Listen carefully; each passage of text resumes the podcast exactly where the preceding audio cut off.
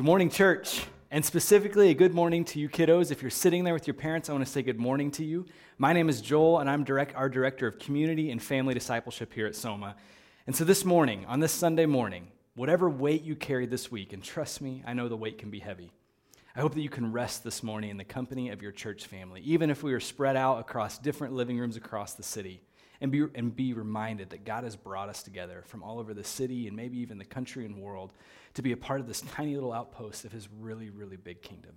So that we can remind each other of three things that we worship a great God, that we are recipients of his great grace, and that we can reorient ourselves around the great story of God. So, would you please bow your heads? I'm going to pray for us this morning before we get into our message. Heavenly Father, uh, we take a deep breath. And we praise you that you are a great God, that you have given us your great grace. And then we ask that you reorient us ourselves around your great story this morning. And even now, I pray that we pause and just take a moment of silence and even just think about a piece of your character or your goodness or a piece of your story from the Bible that just would seep into our souls and refresh us and relieve our burden this morning. And so, would you remind us of something uh, that we that we love and treasure about you? And God, as I speak, would you use the words of my mouth and the meditation of my heart that they be pleasing to you, our rock and our redeemer. Amen. So, as many of you know, we just finished a series on the Holy Spirit. And this summer, we're going to take a few weeks just to have a few different speakers speak to you about the Psalms and offer a psalm of encouragement. And this morning, the psalm I have for you is Psalm 78. We're going to get to that in just a minute. Uh, but I, I, you're not going to believe me in this. I actually have a one point sermon for you this morning. Only one point. I want to keep this really brief so that your digital threshold of what you can pay attention to, uh, we don't hit that this morning. I have one point sermon for you. It's probably supported by lots of other points, but it's one singular point, and here it is. We are the stewards of the story of God. I'm going to say that again. We are the stewards of the story of God. We are all storytellers, but for the follower of Jesus, we are storytellers of the greatest story that has ever been told as we all do, my family really loves stories. And uh, actually, I want to give a quick shout out to my kids, Graham and Joy. I told them I was going to say hi to them this morning. So I want to say, Hi, Graham and Joy. I love you. I'm so proud of you. I'm proud to be your dad. Uh, but one thing that Graham and Joy love to do, one thing we've introduced in our family is what's called story bags. It's a liturgy of storytelling in our family that we do after dinner. And it works like this it's a bag filled with little wooden figures, like a pirate flag or, or a parrot. And what we do is we pass this around and somebody has to pull something out and they have to improvise a story based on what they pull out of the bag. So they say once upon a time, and then you don't know what you're pulling out, and here it is, and you have to begin a story. And then you hand it to the next person. They pull it out and they have to tell part of a story. And the best part is you never know what's going to come out of their mouth. For instance, my daughter Joy, she her favorite wooden figure we pull out is a princess, uh, because in a particularly difficult story where a princess could not be worked into the story, was pulled out, and out of desperation, we were trying to figure out how to get her into the story. She was named Princess Petunia Picklebottom, and that she was quickly betrothed to uh, Sir Patrick Pickletoes. And this was just something that my daughter Joy, she's three, she loves, she laughs every time we tell a story now. Princess Petunia Picklebottom has to be a part of that story. But in light of these story bags, I have a really silly question for you. What would it take for one of these silly stories, the silly, insignificant stories that maybe my family tells around a dinner table, to be retold 200 years from now around a different dinner table? What would it take? I won't even ask you just to think about that. Now, don't just immediately listen to what I have to say. I want you to think what would it take for, for that story to be retold 200 years from now? This is what I think it would take. That you'd have to commit and accept the responsibility to share that, to make it your mission. You would have to commit to remembering it yourself. You would have to rehearse it so many times in so many creative different ways that the people around you would almost be sick of hearing it. And then one day you would have to trust someone else after your time is over to carry that story on. We love storytelling because it makes up our lives. But even more importantly, we must embrace that we are the stewards of God's great story, meant to tell the coming generations that if we're going to be good stories of that story, we're going to need to receive responsibility, remember it honestly, rehearse it creatively and relationally, and then release it to someone else to make it their own in their life. So kids, if you're still listening to me this morning, I want to actually ask you to give you an assignment to do this morning because uh, I'm going to talk to your parents about Psalm 78 in a second. But what I want you to do is I want you to get a piece of paper and some crowns and a pencil, and I want you to draw or write a story that you can tell your mom and dad after the sermon is over about a hero. And so here's your prompt. Are you ready? Once upon a time, there was a mighty hero who, you take it from there. And adults, I'd love to talk to you now about Psalm 78. So, if you could, please uh, get your Bibles out or on your phone. I would love you to have the text in front of you. And as you pull up that text, I want to contextualize it for you just for a minute. This is a psalm that is about telling the coming generations about the mighty deeds of God. So, at first glance, you may seem like this is for parents only. And I want you to reject that because that's not true. That's a lie. This was a psalm to be sung in front of the whole assembly of Israel because it was the job of the whole people the singles, the married, the childless, the grandparents, even the non ethnic Jews who'd been adopted into the family of Israel coming out of Egypt. And if we layer the New Testament on top of this with the Great Commission and Jesus frequently calling adults that he spoke to little children, then we can read this psalm with the responsibility to be spiritual mothers and fathers to our kids, but also to others that we come into contact with like Paul, who actually encouraged some people not to get married so that they could be spiritual mothers and fathers to a new generation of Christians and tell them about the mighty wonders of God so that they too would become spiritual mothers and fathers who would then take ownership over this story and be stewards of it. So, in short, whatever temptation you may feel as we're reading this psalm, I want to ask you to reject it because this psalm is for all of us. So, I'd love to read for you Psalm 78, verses 1 through 8. And as I do, I'd like you to pay attention to what may jump out to you this morning. Give ear, O my people, to my teaching. Incline your ears to the words of my mouth. I will open my mouth in a parable. I will utter dark sayings from of old, things that we have heard and known, that our fathers have told us. We will not hide them from their children, but tell them to the coming generation the glorious deeds of the Lord and his might and the wonders that he has done. He established a testimony in Jacob and appointed a law in Israel, which he commanded our fathers to teach to their children, that the next generation might know them and the children yet unborn. Arise and tell them to their children, so that they should set their hope in God and not forget the works of God, but keep his commandments, and that they should not be like their fathers a stubborn and rebellious generation, a generation whose heart was not steadfast and whose spirit was not faithful to God. So, my question for you is what jumped out to you this morning? Here's what jumped out to me we are the stewards of God's story. We are stewards of the story of God. And here's how I would summarize this text we are called to be the storytellers and the story livers of for the coming generation of Christ followers. We are stewards of the story by telling faithfully our own story of sin and rebellion and even pain and woundedness that we've experienced, so that the glorious deeds of God outlined in His Word would be so wonderful to us that we would daily arise, no matter how spiritually groggy or grumpy we may feel, and set our hope in God who never changes, so that we can faithfully and joyfully, not begrudgingly, tell the story of God expectantly that the future generation of believers will see God so clearly that they would be moved to set their hope in Him, keeping His commandments, and assume the responsibility to steward this story themselves. This is what I think this text is saying that we are the stewards of the story of God, an amazing story. But if you're like me, and if I'm honest, sometimes this story feels stale or inauthentic or it feels forced or formulaic, like I have to sit up straight and I have to change my voice when I tell this story. And if you're like me, because it feels so forced sometimes, that I forget to tell, I not only forget to tell it, I avoid telling it. But the truth is that it is not the story's problem. This is the story, the story, the best story, a true story. I think that this text actually exposes an underlying problem that existed in Israel and for all of us. Because it isn't the story's problem, it's our pre existing condition to hide, like Adam and Eve. Because actually, in verse 2, if you see, it says, I will utter dark sayings from old.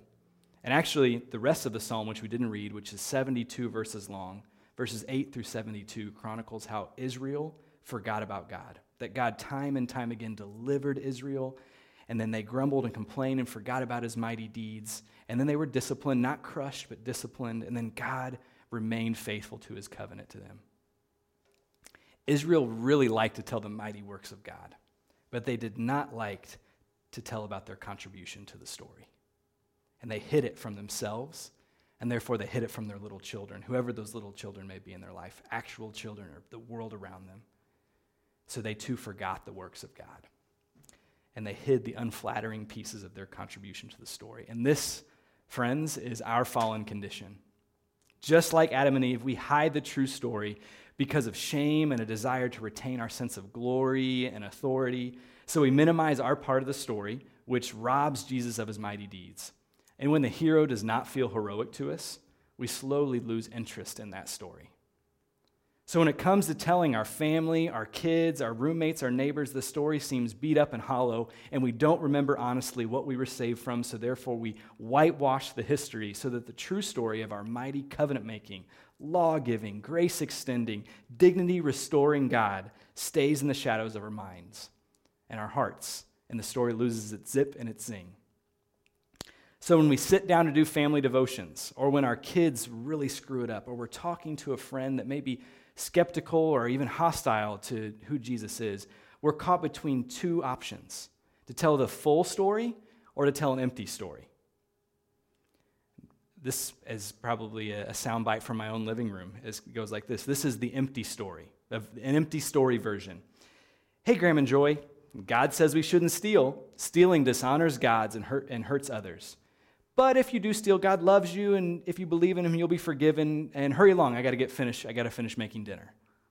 Now, please hear me say this. There's nothing inherently wrong with what I just said. It is factually true. And sometimes all we have is the efficient moment of being able to tell a piece of truth to our children. I'm not condemning those moments where we don't have time to get into the whole story. But if I'm honest with you, sometimes I can be lazy. Sometimes I don't take the time to set aside to tell the full story of God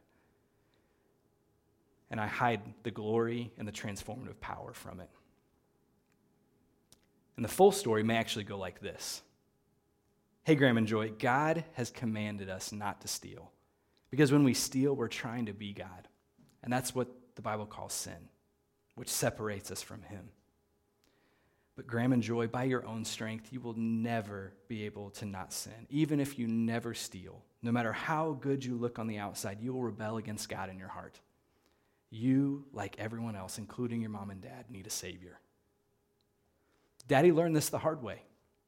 When Daddy was in high school, he was trying to impress some friends. He wanted to be God, and he accepted the challenge to steal something from a store a phone case, of all things. And I got caught. And this is where you pause for dramatic effect and you wait for your kids to say, Really, Dad? And that's when you say, Yeah. Yeah, buddy. People thought I was really good on the outside, but I was hiding things in my heart. And eventually they were making their way out. And I should have gone to jail, but I was released, probably because even the color of my sin. But the reality is, even though I didn't get in trouble, I'll never be able to escape the consequences of sinning against God. But you know what? Here's the good news, Graham and Joy. God is such a good father that he loved me so much that he did not hand me over to my desire to be God, that eventually would have ruined every area of my life. Instead, he sent his son Jesus to pay my consequences for my sin, to save me, to change my heart, to give me a new life. And here's the best part that Jesus did more than just die on the cross, he conquered death so that for all, including you, who place their faith in him, will be forgiven and can be with him forever. That's the full story. Now, again, we don't always have time for that, but when do we carve out time to tell those full stories? But if I'm completely honest, apart from walking in the power of the Holy Spirit, I don't want to tell that story. I don't want to lay it all out there. But as long as we're hiding, the story will never be told with staying power in the lives of people around us. We need a redemptive solution. And that redemptive solution is that Jesus is the mighty hero and the good shepherd who has done all the work. We have contributed nothing to our salvation. Jesus has worked mightier deeds for us than what Israel saw in the parting of the Red Sea in the Promised Land. He has fulfilled his covenant promise to us to save us, to restore us back to him. To, he gives us his word, which is our guide to obey, and a joyful purpose to accomplish. He has done it all, and on top of that, he's given you his Holy Spirit, which dwells within you, which is a wellspring of life, so that you can daily yield to it and be renewed and refreshed and remember the full weight of the story of how God intersected into your life without shame and guilt and condemnation. And by doing the work of allowing yourself to be transformed by this story and this narrative, by saturating our lives in this story and being honest about what he has done, allows us to be more and more authentically excited about what the story can do in other people's lives. Someone who remembers honestly what God has done can present what God is, can have presently have trust in what God is doing and has hope for what God will do. In this cultural moment, where it seems the world's burning around us COVID, racial injustice, our own problems that we have on top of every, and everyday life. What this world needs is people who remember what God has done so they can presently trust in what He is doing and expectantly hope for what He will do. That's what people need to see and hear so they know where to set their hope when trouble comes. So, if we're the stewards of God's story, the true story, if we're going to effectively tell it and enjoy the calling that we have to be stories, stewards of the story, we must do four things receive responsibility, we must remember it honestly, we must rehearse it relationally and creatively, and we must release it expectantly into the world. So, it is our collective responsibility to receive this responsibility to champion this story. You'll see in verse 3 to remember how we've received this story from our spiritual mothers and fathers. Verse 4, it says, We will not hide this story from the coming generation. We will tell them of the glorious deeds. Verse 6, we will arise and tell and take action in word and deed to show people in your life where you set your hope so that they know where to set theirs. We're commanded in this psalm to tell the story. So here's your practical assignment. Today, don't delay. Will you go before God and pray and say, I see that my life's purpose is to be a steward of this story, of the truth. And I receive it, and I receive this responsibility joyfully. Will you help me do it? Once you've received that responsibility, then you need to remember honestly what's happened. Just like the psalm, we must then remember honestly the glorious deeds, the mighty wonders of God in verse 4. Verse 5, he gave a testimony to Jacob and a law to Israel, which is another way of saying that he's given his character to us, his covenants, and the word of God. Do we remember often or know the story of God that's told in his Bible? If we don't know it there and are not daily saturating ourselves in this story, then we'll not be able to make sense of our own story with God. And the next question is Do we remember honestly and in detail your own story, how God has redeemed you? Or do we hide the gritty details, like we saw in verse 2, the dark sayings of old? Or verse 8, how the fathers had been stubborn, the fathers had been rebellious, their hearts were not steadfast, and they weren't faithful to God. I wonder can we, with honesty, tell our kids or our friends how we have been stubborn and rebellious and heartless and faithless people? but who found an abundant life in the death and resurrection of Jesus. So here's your homework assignment here. Is after you've received responsibility to journal out your story of faith in your life with a commitment to not leave anything out. And to keep digging in that story until you feel the joy of the salvation that God has worked in your life. So when we've remembered, we've um, received responsibility, we've remembered it honestly. Then we can rehearse relationally and creatively. And this is the fun part. Because you get to relationally and creatively revert, rehearse this story over and over and over again so the world can see. This has both a proactive and a reactive component. Proactively, will you, jo- will you joyfully plan ahead now for how you will invest in people's lives and creatively orient yourself around God's story of redemption? because we must proactively saturate our lives with habits and liturgies of this story. Like having a plan for how you're going to celebrate holidays and birthdays? Or how are we going to pursue relationships with other people that get below the surface and ask good questions? Or how are we going to have fun like God? Or how are we going to invite people into our home like God would? These things take intentionality and creativity and prioritizing relationships. And all of these, uh, even though it is work, I hope you will see that this, this is a story that energizes us and it makes the work worth it. But proactive plans are only plans. And Dwight D. Eisenhower said that plans are everything, but plans are useless. So we must be reactively ready to respond to opportunities that will arise in the everyday life of everyday stuff of life. And to do that, we must have rehearsed the story over and over in our own hearts and walk in the power of the Holy Spirit so that it bubbles out of us in these unexpected moments. Because opportunities will arise. One small example of how our family has tried to do this is that when we watch a movie or read a book, we talk about it afterwards. And we always ask the kids, what did they notice? What jumped out to them in the story? What themes did they saw, see? And then we're quick to point out themes of redemption or forgiveness or joy or morals to learn or sin to avoid or the hero that's in every story. Because stories have great power, but they're only destructive if we don't help our kids process them through the lens of the gospel. So, your assignment here, after receiving responsibility and remembering it honestly, is to design proactive ways that you're going to rehearse this story and so that you can be reactively ready to reference it in the stuff of life when it happens. So that we can do possibly what is the easiest and the hardest one of these is release expectantly. We must know our place and trust that god is in control. We need to know that he is the one who changes hearts and does the work. You cannot force people to receive this story it is God's, it is God's work. And we must cling to that truth. Because, we will, eh, because when we do cling to that truth, we will not manipulate people into setting their hope in God.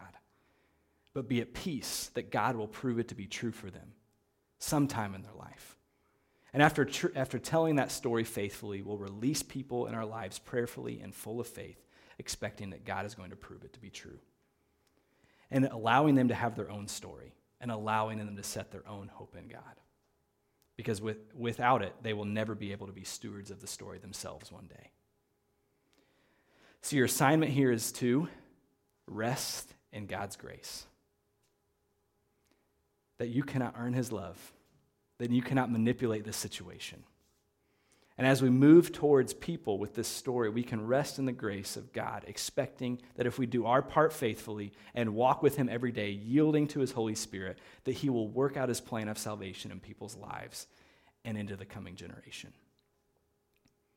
So, in closing, church, this cultural moment, COVID, racial injustice, the normal trials of life, we need story, we need the story for ourselves first. We need the power of remembering what God has done so that we can see what He is doing and have hope for what He will do in this moment. He will always prove Himself to be worth setting our hope in, but we must choose to do the setting of our hope in Him. And in doing so, His Holy Spirit will empower you to be a steward of the story by receiving responsibility, remembering it honestly, rehearsing it creatively and relationally, and then releasing expectantly God's story so that the world can set their hope in Him. So, will we do our part to be faithful to tell it and full of faith that God will prove it to be true in the coming generation? Let us pray. God, this morning, would you swell our hearts to worship you as our great God? Would you remind us deeply in, the, in our soul that we have been recipients of your great grace? Would you reorient us around your great story? So that we may be stewards of your wonderful, amazing story that spans from everlasting to everlasting. Amen.